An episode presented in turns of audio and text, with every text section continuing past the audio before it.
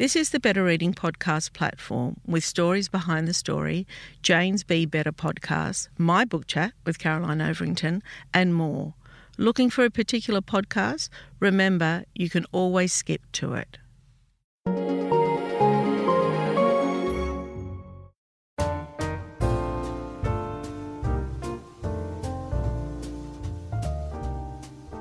Welcome to the Better Reading podcast, Stories Behind the Story, brought to you by Belinda Audio. Listen to Belinda Audiobooks. Anywhere, everywhere. Hi, this is Cheryl Arkell from the Better Reading podcast, Stories Behind the Story. We talk to authors about how they came to tell us their story. Rosemary Karaoke, welcome to Better Reading. Thank you, Cheryl, for inviting me. Yeah, I'm I'm so intrigued to really looking forward to our conversation. Um, what a story. This is a book called, a book that you've written with a ghostwriter called A Joyful Life. And uh, let me introduce you um, to Rosemary.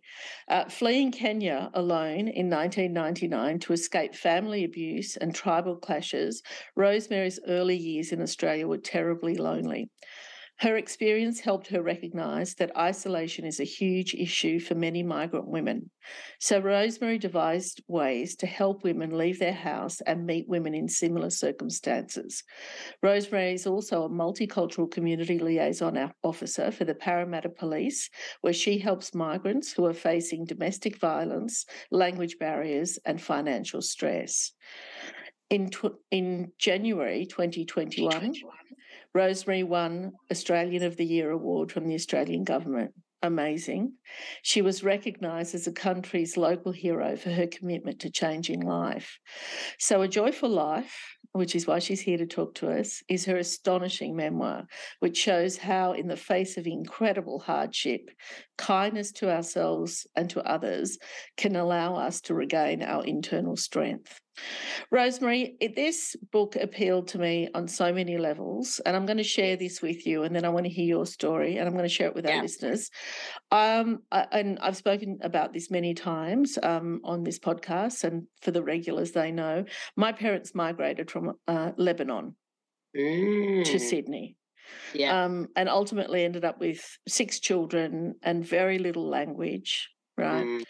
And it was a hard time. Um But it was a joyous time as well. But mm. one of the things that reminded me when I was reading your book, my mother talked about loneliness a lot and also not being accepted in the community. Like mm. when she'd come to pick us up from school, of course she didn't have the language, so she would stand in the playground by herself while all yeah. the other mothers talked together. Now, they're mild compared in they're mild um, stories compared to yours. But it is the migrant story, isn't it? Yeah, it is. It is. It is. Isolation is a very big thing uh, because, as you say, the language. And if you have a language, like for myself, I came with English, but I I, used, I never used to hear and understand the accent. And then no one speaks to you. No. And when you even when you're in the bus, nobody will sit next to you. Mm. When you're in the train, nobody will come near you. Mm. And I used to live in uh, in the eastern suburb, which was worse because there were no Africans. In fact, the, I stayed there for nearly two years. I only met two Africans all that time I was there. Mm. And it is very isolated because one thing, you don't have family. Uh, you don't. Nobody wants to talk to you. Even at work, you are so busy, and by the time you finish, you are running off. So that. Initial time, we are very, very, and especially mothers. Mothers, we are very isolated because uh, we are people who are around the kitchen with other mothers, you know, the maternal people, we live as a community. Here you are alone, pushing the pram on the road. I remember one day our my car um, uh, broke down. And uh, it was it was uh, during winter, so the dark comes early. And I'm trying to call these men to come and help me. Nobody even, they look at me and they just walk off. I could not believe. Mm. What? Talk to me. See, and this is what I failed to understand um, about our immigration policy is people very rarely don't understand the journey that has taken most migrants to get to the country. That journey, you know, so many times is fleeing war, fleeing prosecution, ah. fleeing famine, fleeing so many, uh, you know, because ultimately, and, and, you know, this is common sense, ultimately all people want is shelter. You know, they want food and they want to live their lives, you know, and yep. nobody leaves their country for no, for a reason other than they can't live there anymore in these circumstances. That's, that's what the locals need to understand. When they see migrants and once the refugees, what comes to their mind is taking away from them. Mm. They're taking away from them, but that is not the case. We bring a lot of knowledge, a lot of wisdom, a lot of... You can now go, for example, let's say, here I live in Camden. You will get a Thai restaurant, you get an Indian restaurant, you get an Italian restaurant, you get a Lebanese uh, gozreme, you will get... which was not there when I came. So it's... I always give an example. It's like white rice and pilau. Which one do you choose? People go for the pilau because it has got uh, different uh, spices. And that's how the people are supposed to live. They're supposed to live together. And my message when I, I got the twenty twenty-one Australian Local Hero is let us stop living in silos. Because now, I love that analogy because I love food and I love cooking. I love that. Oh, we're just going to go back and just talk about that a little bit because you've just hit a yes. nerve with me. Of course, yes. we're going to favour the pilau because yeah. it is. It is full of flavour. It is full of different spices. yeah. And yet plain boiled rice, not much yeah. there. No, yeah. and that's how no. we are living. You yeah. see in the street, nobody talks to you. Mm, mm. I don't know whether you have read in the book where... Uh, nobody was talking to me. Yeah. Like a whole fifteen units, nobody was talking to me mm. until I wrote those Christmas cards and I put them under the door saying, Merry Christmas, Happy New Year, my name is so-and-so, I live in unit number seven, could you please be talking to me? Mm.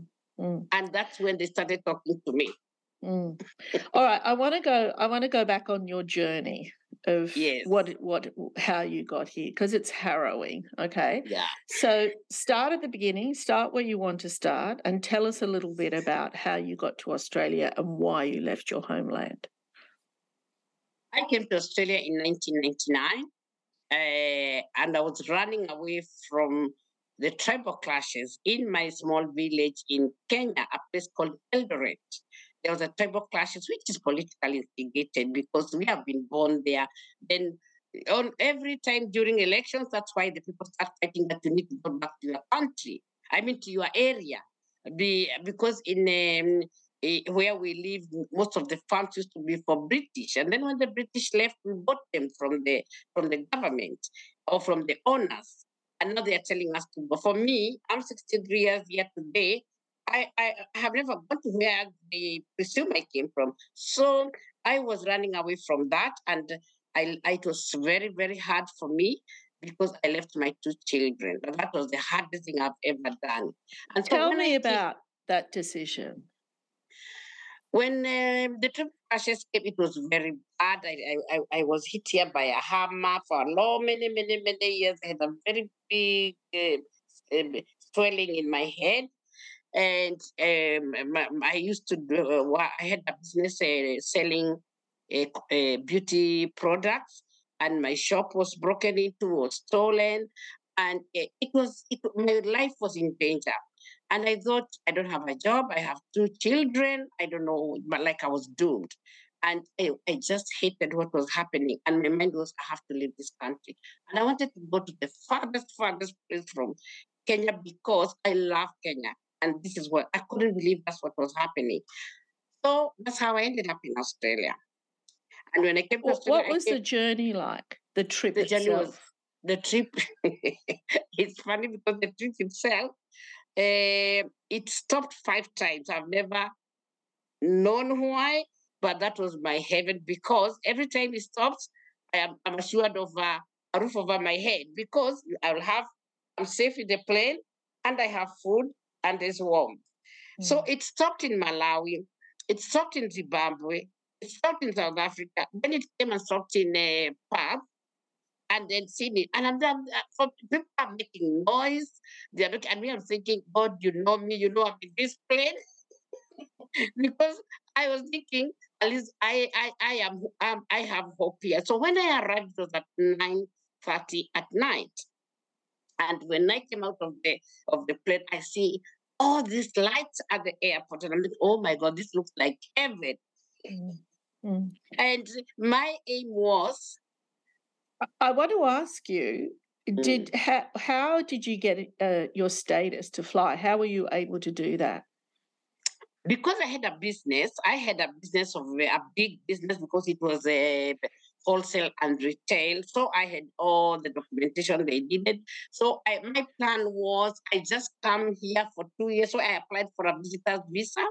Yeah, I come here for like two years. When I'm full, then I go back home. Mm-hmm. That was Got my it. plan. Mm-hmm. So I applied for the visitor's visa. I came here and then I applied for protection visa. Mm. And it took me six good years before I could get my permanent residency. But mm-hmm. that didn't stop me doing what I do. Like I was volunteering from the second month I was in this country. Let me go back a bit. So when I arrived at the airport, I'm standing with one with one suitcase and three hundred dollars. And my plan was in my mind, I'll look where the taxis are and I'll tell the taxi to take me to the cheapest, cheapest motel.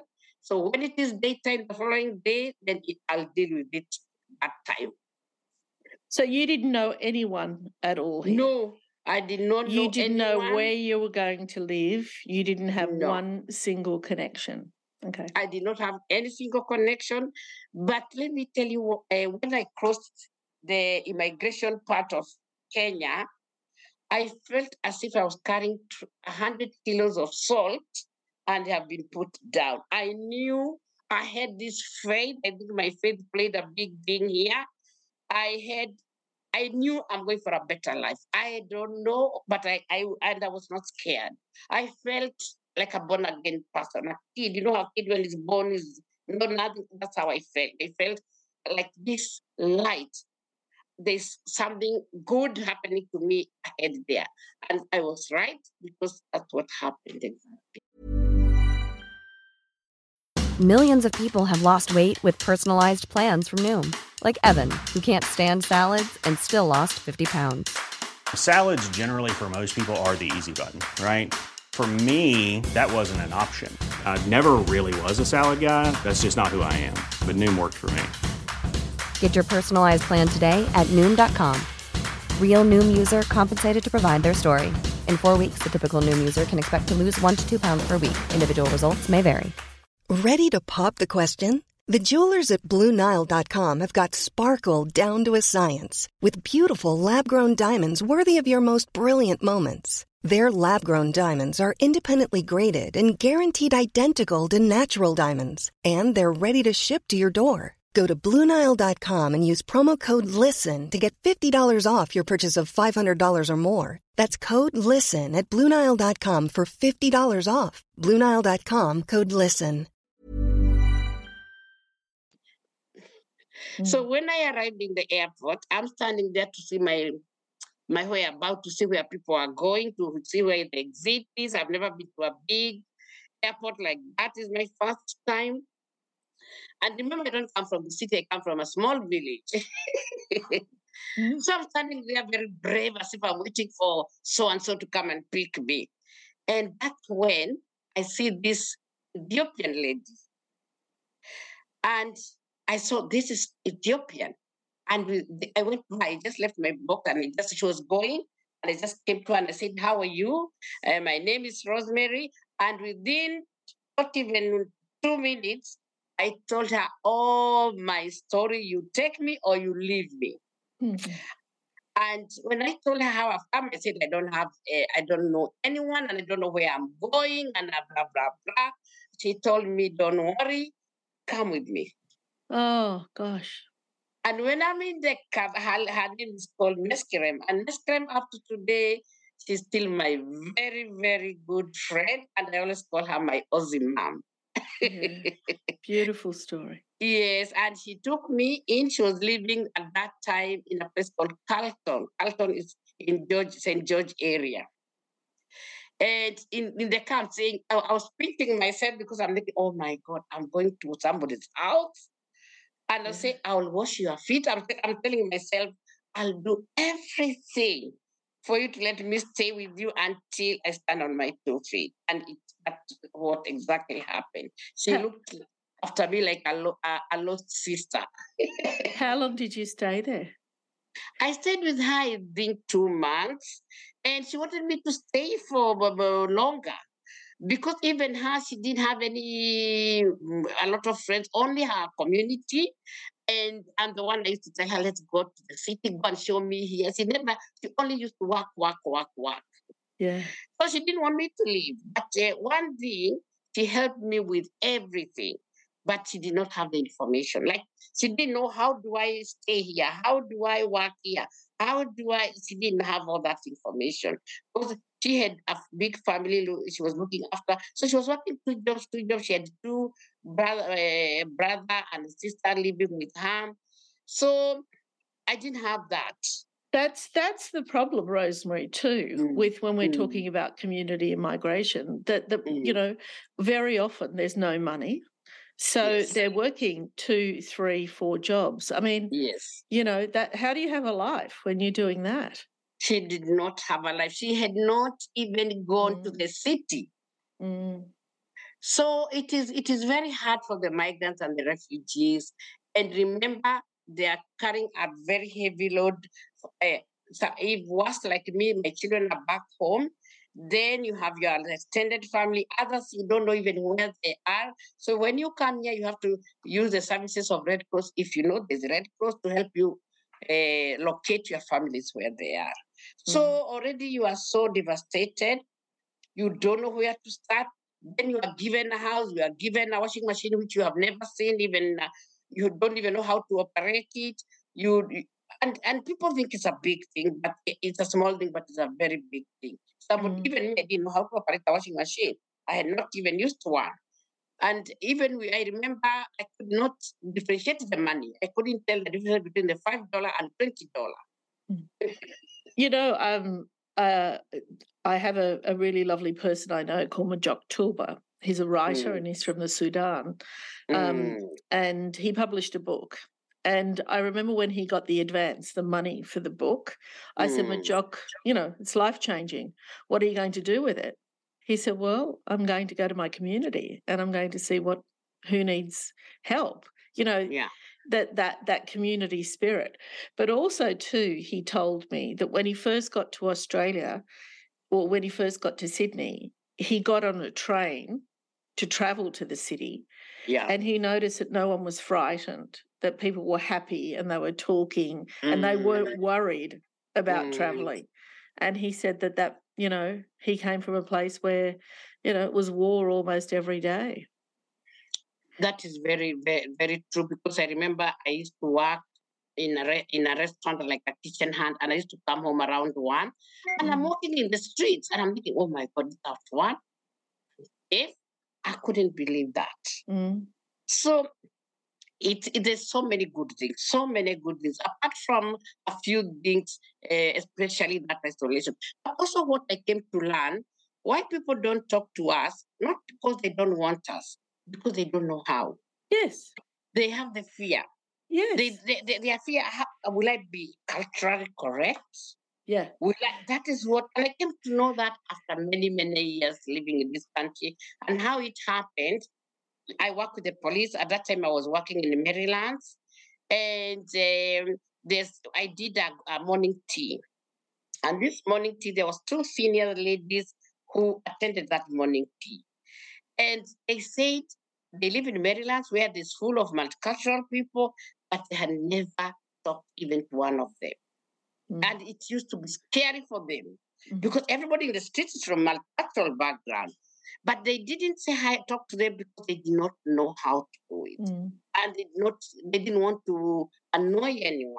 And that's when I came to know. So they don't talk to us because they don't know how to do it. Mm. They are very scared of the unknown.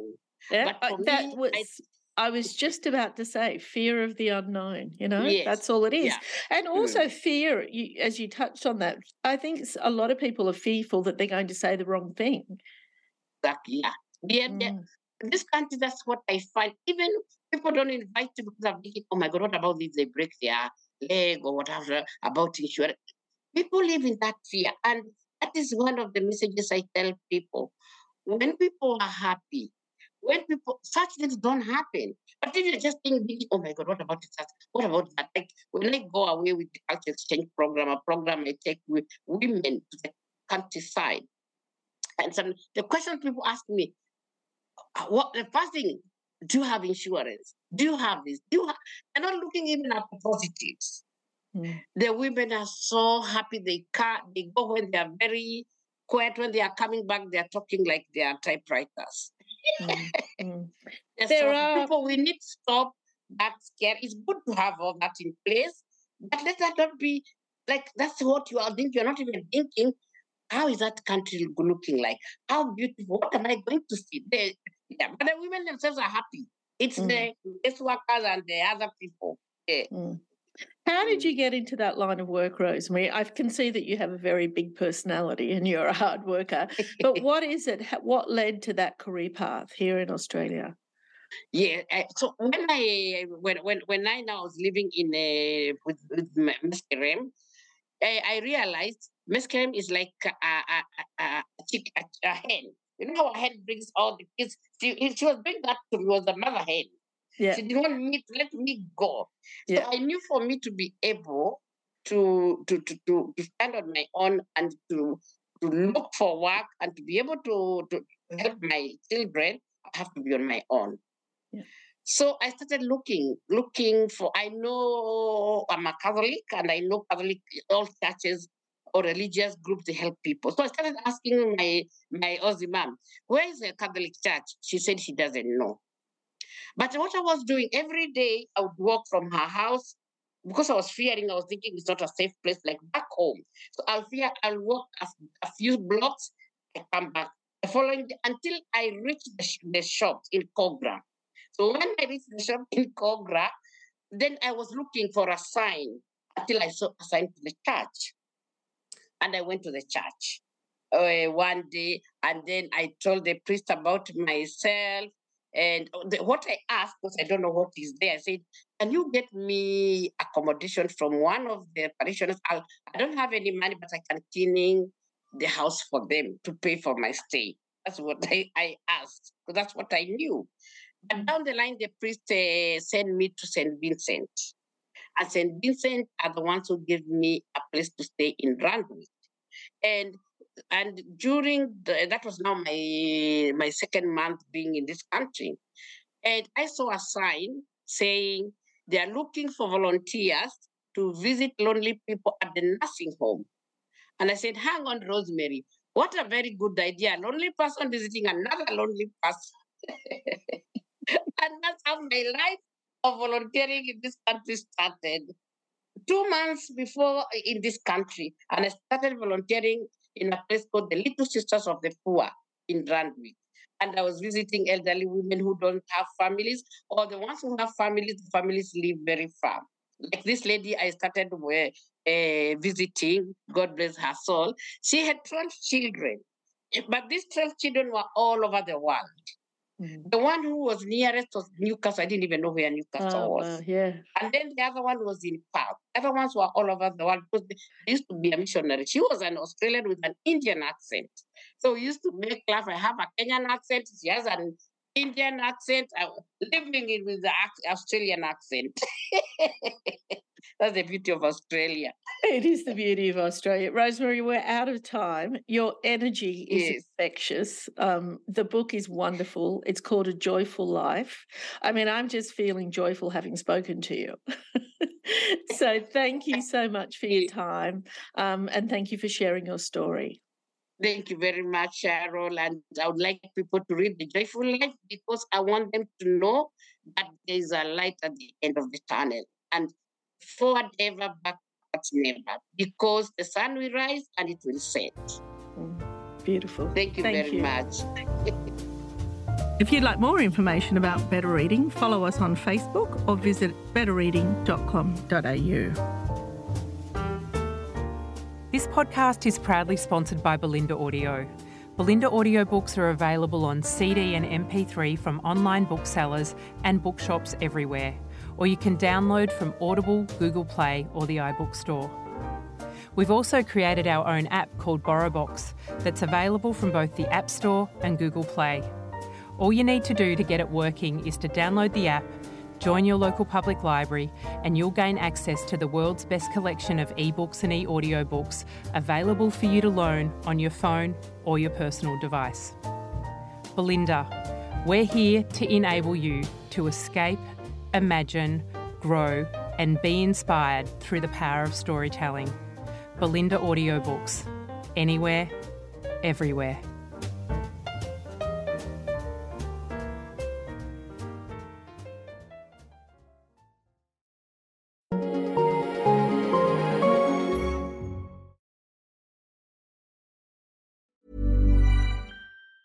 Mom deserves the best, and there's no better place to shop for Mother's Day than Whole Foods Market. They're your destination for unbeatable savings, from premium gifts to show-stopping flowers and irresistible desserts. Start by saving thirty-three percent with Prime on all body care and candles. Then get a fifteen-stem bunch of tulips for just nine ninety-nine each with Prime. Round out Mom's menu with festive rosé, irresistible berry chantilly cake, and more special treats. Come celebrate Mother's Day at Whole Foods Market. Planning for your next trip?